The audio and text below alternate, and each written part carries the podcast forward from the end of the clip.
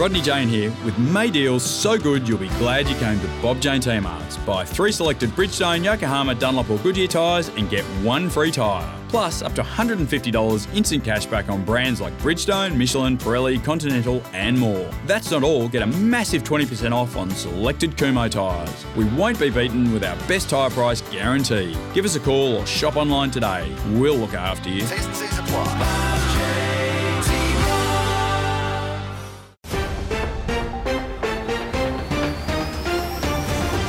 This is Parked Up Plus, the place of pace for motor racing news, powered by Race Fuels in association with Bob Jane T Marts.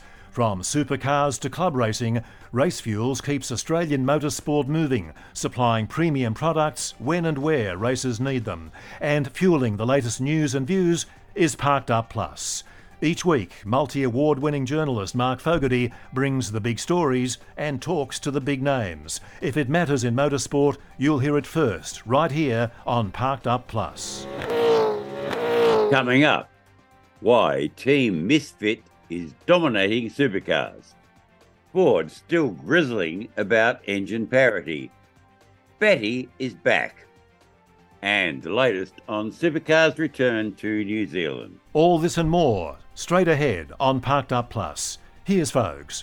Hi there, race fans. Well, if there were any doubts that Erebus Motorsport is a genuine title contender, they were sincerely dispelled on the weekend at Symmons Plains. Coca Cola Racing's band of misfits dominated the chilly Tasmania Super Sprint as Triple Eight had another mixed weekend. Will Brown won two of the three races, and Brodie Kostecki recovered from being outed in the opening race to score a pair of podiums. Kostecki continues to lead the Drivers' Championship, now heading his surging teammate Brown. And Erebus Motorsport are at the top of the table among the teams. They're on a roar, whereas Triple Eight, well, they're struggling. Defending champion Shane Van Gisbergen, also knocked out of a race, is now fourth in the standings, losing more ground. Clearly, and well, perhaps surprisingly, the Erebus Chevrolet Camaros are the cars to beat. Oh, or to quote a classic Coca Cola slogan from way back when, they are the real thing. As tough talking team boss Barry Ryan is now happy to admit.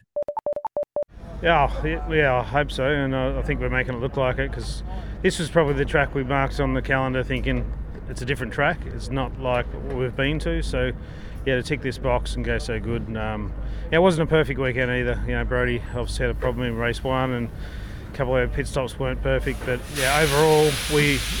Yeah, we, we won the weekend and we got second for the weekend, so we got the most points we could out of anyone. So extended all our championships and all that all that crap. So we'll just keep pressing on. We go to Darwin pretty confident. Full of good signs. Yeah, it's definitely good signs. Yeah, yeah. You can't, you can't. Yeah, there's like I said, there's still things we can do better. So that's the best thing. It wasn't a perfect weekend, so we'll we'll try and take another another step at Darwin and try and win every race. And another big boost for Will. Yeah. Roared into contention. Yeah, especially that last race. We made some um, good changes to the car and made some good changes to Brodie's too. But the the second set of tyres just didn't work real good. They took half a stint to get going for some reason, which is strange. But anyway, um, yeah, we still it was good to see Brody um, fight back and pass Shane back, which doesn't happen much. Like you don't get many people get passed by Shane and then pass him back, so it's good. Really good for the ch- for the championship and for Brodie's and our confidence that we can beat Shane. Eccentric, wealthy team owner Betty Klimenko, making her first appearance of the season at Symmons Plains, also allows that her band of misfits is the team to beat. I don't like saying it, but yes, you're right. You're right. You are. We are. We are the ones to beat, and we are beatable. Everyone's beatable. It's just who can put their everything together at the right time in the right place to do it. More from Betty and her timely return to the supercars paddock coming up. Meanwhile, it wouldn't be Barry Ryan if he didn't have a dig at someone. I mean, engine map and gear shift fiddles for the Mustangs, Bassett was less than impressed by the Ford team's continued complaints about engine parity. Ford Ford showed some really good speed at times this weekend, but honestly, all I saw they kept it up. So if they keep it up, they can't keep complaining about parity. They had seven seven of the top seven cars in the in the street in the straights in race two in race one today. So they can't complain. They just got to do a better job, in my opinion. As Ford continue to chase engine performance parity, Dick Johnson Racing boss David Noble countered that the Mustang teams are still not happy. Once we get in a position where we can compete to win, we'll be happy. At the moment, we can't. But it is engine parity still an issue? Part, it's not the, the blame here, but part of the problem? I think it's ongoing, yeah. We've got to continue to have ongoing discussions with supercars to continue to, to push the narrative to get competitive so we can win. Mm-hmm. Okay. I don't want to put words into your mouth, but would it be fair to, to say that at, at this stage you're not happy with the engine parity issue? No, look, we're, we're appreciative of what's been put in place so far, you know, and, and certainly between HPE and us as the homologation team and supercars, there's good dialogue to continue to, to push to get those levels of what we need to. So we're not necessarily disappointed in how supercars are going about it, but we just we're going to continue to push to get better parity. Admittedly, DJR is still struggling with its Shell V-Power Racing Mustangs, with Will Davison and Anton De Pasquale all over the shop over the weekend. Look, oh, it's just really proud of the way that our guys fought, you know, the weekend out. Um, you know, Anton's race, Will's race, you know, to be able to finish in the top 10 again. Um, crew were great on on song, pit stops really good, really consistent. So yeah, so look, there's still a fair bit to take away from the weekend. Yeah. So, well, to put it bluntly, too early to lose hope. Oh, entirely. Yeah, absolutely. I mean, we've got work to do. There's no doubt about that. So we'll we'll go back. We've got a test day coming up, which is really good. You know, timing's good for us to get back in, try a few more settings, look at a few more setups. Um, you know, which we've been been waiting for. So that's a start of June. So yeah, plenty of work still to do. Of course, you're used to athletes who have, well, call it what you like, form slumps or yeah. are struggling to perform. With so with Anton, how do you lift his morale? How, how do you keep his spirits up? Oh, look, I thought he drove really well today. You know, the way that he, he attacked um, the race on the softs, um, got a bit of speed. You know, sort of was able to, that first and second sector was really strong consistently today, which I think is what I mentioned to you before. The consistency of getting that is what we're chasing. Um, look, he's in a good headspace. He's he's frustrated, but certainly he's uh, he's certainly doing the work behind the scenes. The Fords were fast in a straight line at Symmons Plains, but once again couldn't match the Camaros on race pace. The Taupo track is looking like where supercars will return to New Zealand next year. A top level supercars delegation visited the circuit, more correctly pronounced as Topor, and as well as finalising a submission to New Zealand major events for support they had a good look at the track. According to Supercars Supremo Shane Howard, the Topor track inspection and associated talks were all positive. Yeah, no, it went very well. Um, you know, uh, we sent uh, Tim Watsford um, over there, who's um, who's the lead in our government negotiations. Um, we had a representative from events and a representative from motorsport. Um, met with the venue. Um, there was also meetings with uh, council, um, who, who were very supportive uh, of uh, of support, you know, getting the event yeah. to Taupo. So, so, what's the outlook then? Oh, what's the process? You've had, you've had a look at it, talks. How long? How long were they over there? Oh, they were they were over there for a couple of days. Yes. Only Taupo, or did they check out Hampton Downs? No, we'd previously looked at uh, ha- Hamptons before, um, but it was purely focused on uh, on Taupo and, the, and, and getting together with government, um, and obviously uh, to meet at the venue and understand all the different requirements to hold a championship event. Um, meet with the uh, with the mayor and the uh, council, um, and uh, they're very supportive of it. And then we're in the final stages of our submission um, to major events. So um, yeah, so it's it, it's proceeding well. Right. So no decision, but and we're probably at least a few weeks away from some sort of determination. Yeah, yeah, um, yeah. We're we're not far away. We've still got a bit of work to do, but um, I think uh, the the uh, site inspection and the meetings that were conducted were, you know, were very positive. Right. Fingers crossed that the Kiwi government will step up to support a long-term return at Taupo starting in 2024. More after this short break. Race Fuels is Australia's leading supplier of racing fuel to national and state level motorsport. And its range of racing fuels includes the BP Supercars E85, which is available to grassroots races.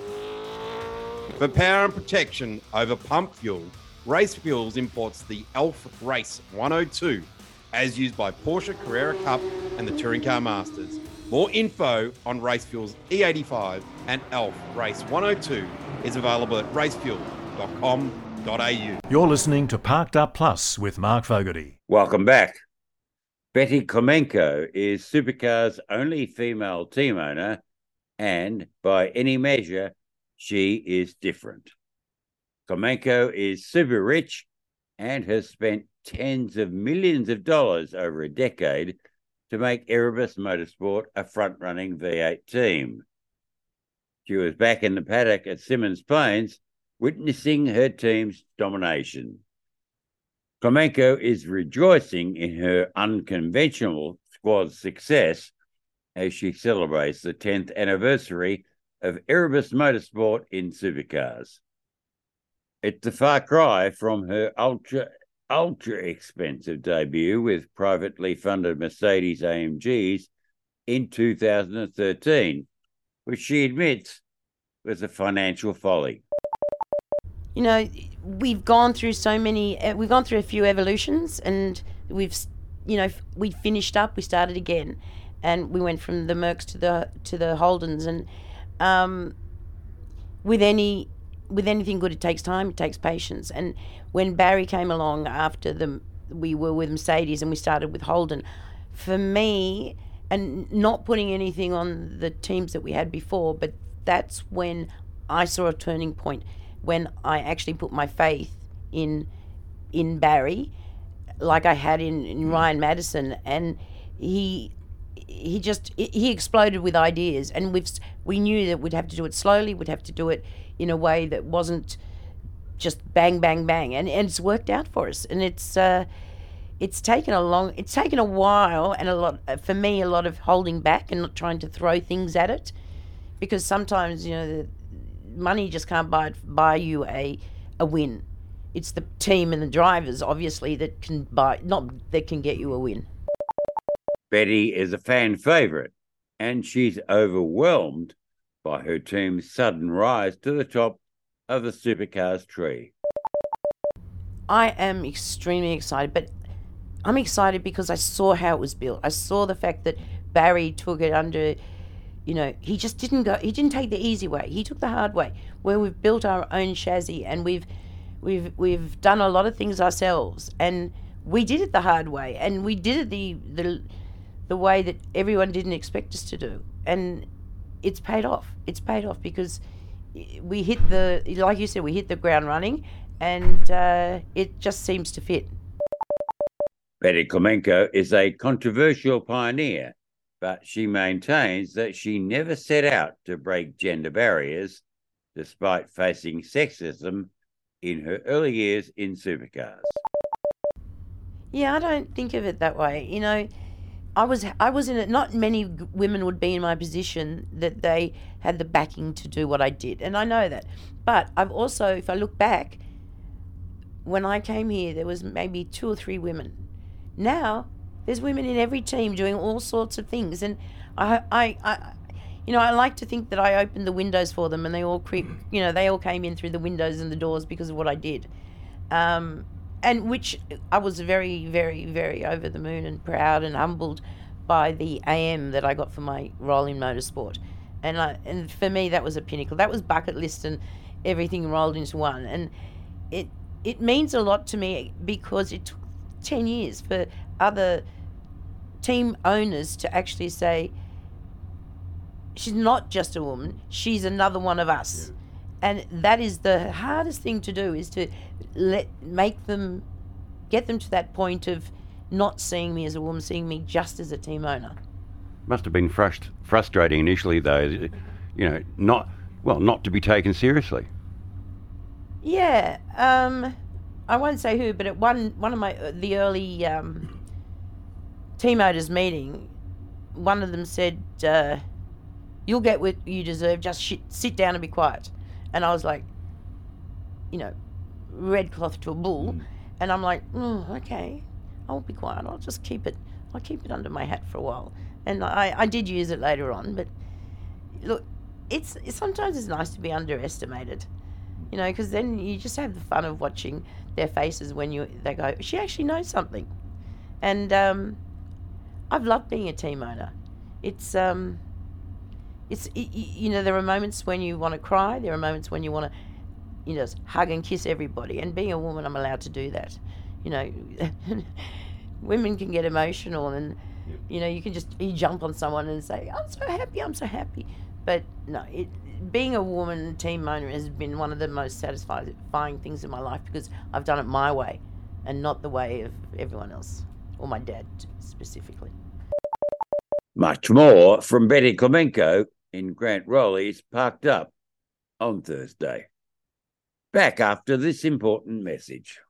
The Napa Auto Parts Grassroots Racing Podcast is all in the name. It's all motorsport, focused on those who make significant contributions to the sport we love. Correct. Some people might only see a dozen motor racing events each year, but the truth is that our sport never stops.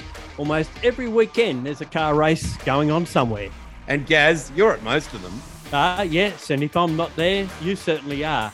And you'll hear from us on the Napa Auto Parts Grassroots Racing Podcast every fortnight. You're listening to Parked Up Plus with Mark Fogarty. This coming weekend is one of the biggest in international motorsport. The Formula One Monaco Grand Prix versus the Indianapolis 500. Now, the Indy 500 is the biggest race in the world, pretty much by any measure. And following final qualifying, it looks set to be another thriller.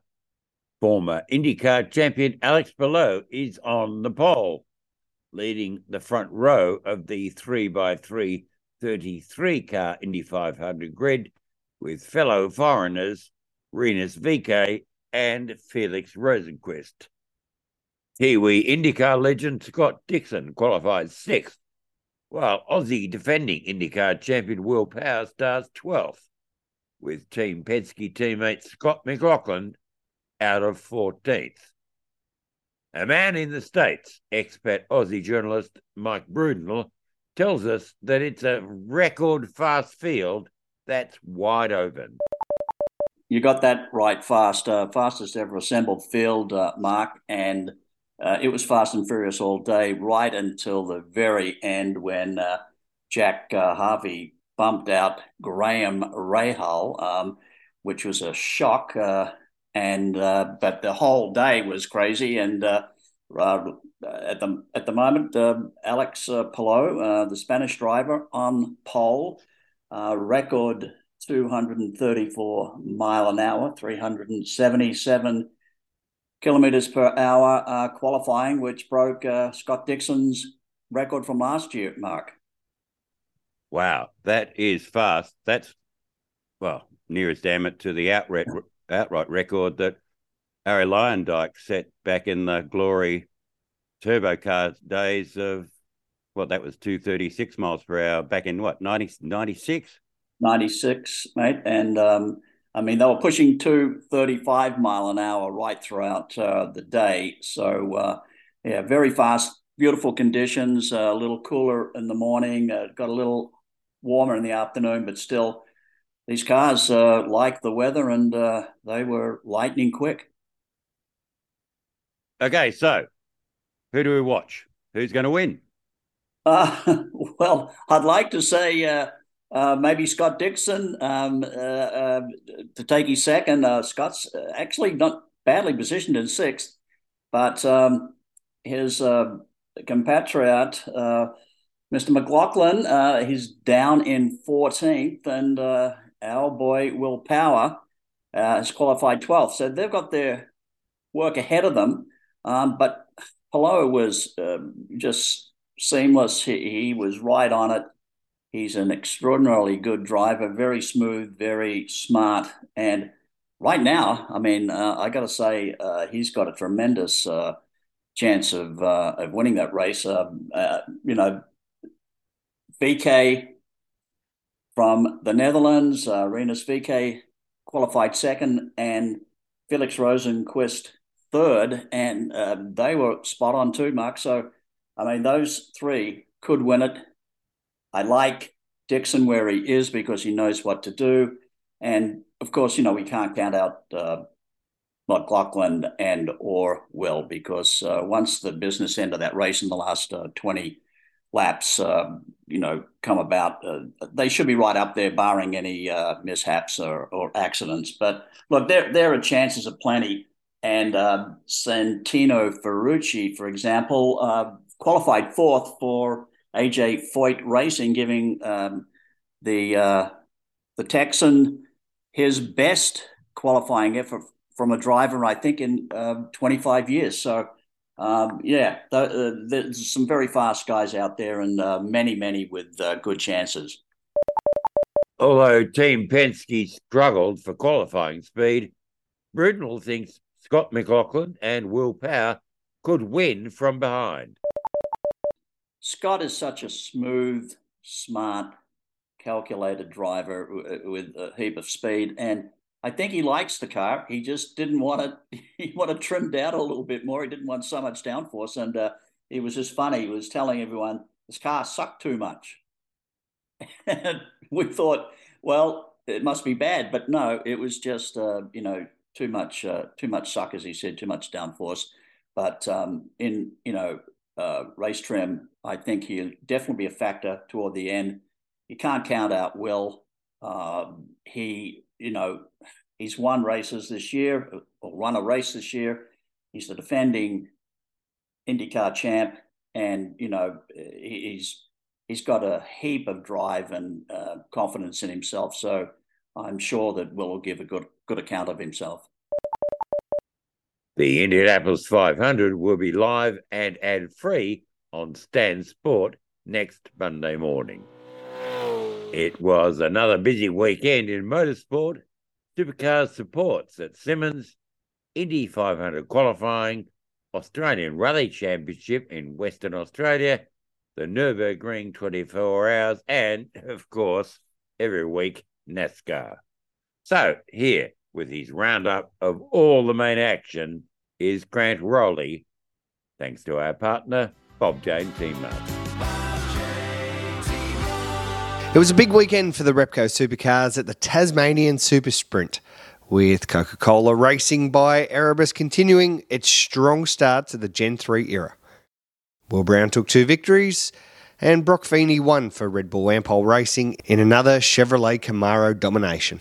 Brodie Kostecki continues to lead the championship by 87 points from Coke teammate Brown, heading to much warmer climate in Darwin on June 16 to 18.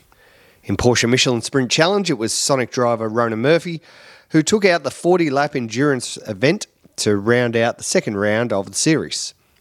This followed two race wins and the overall round victory for fellow New Zealander Marco Giltrap. Sonic also claimed success in the Formula Ford title at Symmons Plains. Jake Santalucia won round three after taking the first two wins, while Xavier Kokai took the final win of the weekend in his Spectrum. CHE Racing Zach Lobko holds a slender lead from Sonic's Matt Hillier, with Winton next on the Formula Ford calendar. In the Battery World Aussie Racing Cars Super Series, Joel Heinrich was again the driver to beat. He took three wins, with Reese Chapman taking a solitary win. And in the Tassie Tin Tops, it was dominated by the Ford Falcon of Tim Main around the 2.4 kilometre Symmons Plains layout. On the other side of the country, it was the Bosch Motorsport Australian Rally Championship. Harry Bates and Coral Taylor took the spoils on Saturday in the Forest Rally, while Nathan Quinn and navigator Ray Winwood Smith won on Sunday. Formula One was supposed to race at Imola over the weekend, but due to extensive flooding in the area, the Emilia Romagna Grand Prix was cancelled. Qualifying for the Indianapolis 500 is complete, and as detailed by Fogues earlier, previous winner Alex Palou will start from pole alongside Rinus VeeKay and Felix Rosenqvist. For the first time in 27 years, NASCAR Cup competed at the North Wilkesboro Speedway, with Kyle Larson taking the $1 million All Star race from Bubba Wallace and Tyler Reddick.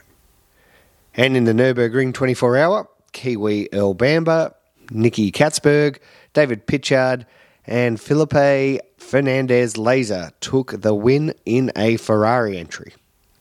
Former Bob Jane T Marts Carrera Cup champion Jordan Love secured a podium in the S9 Pro Am class, finishing second in his Mercedes, while fellow Aussie Josh Burdon took third place in the S10 class.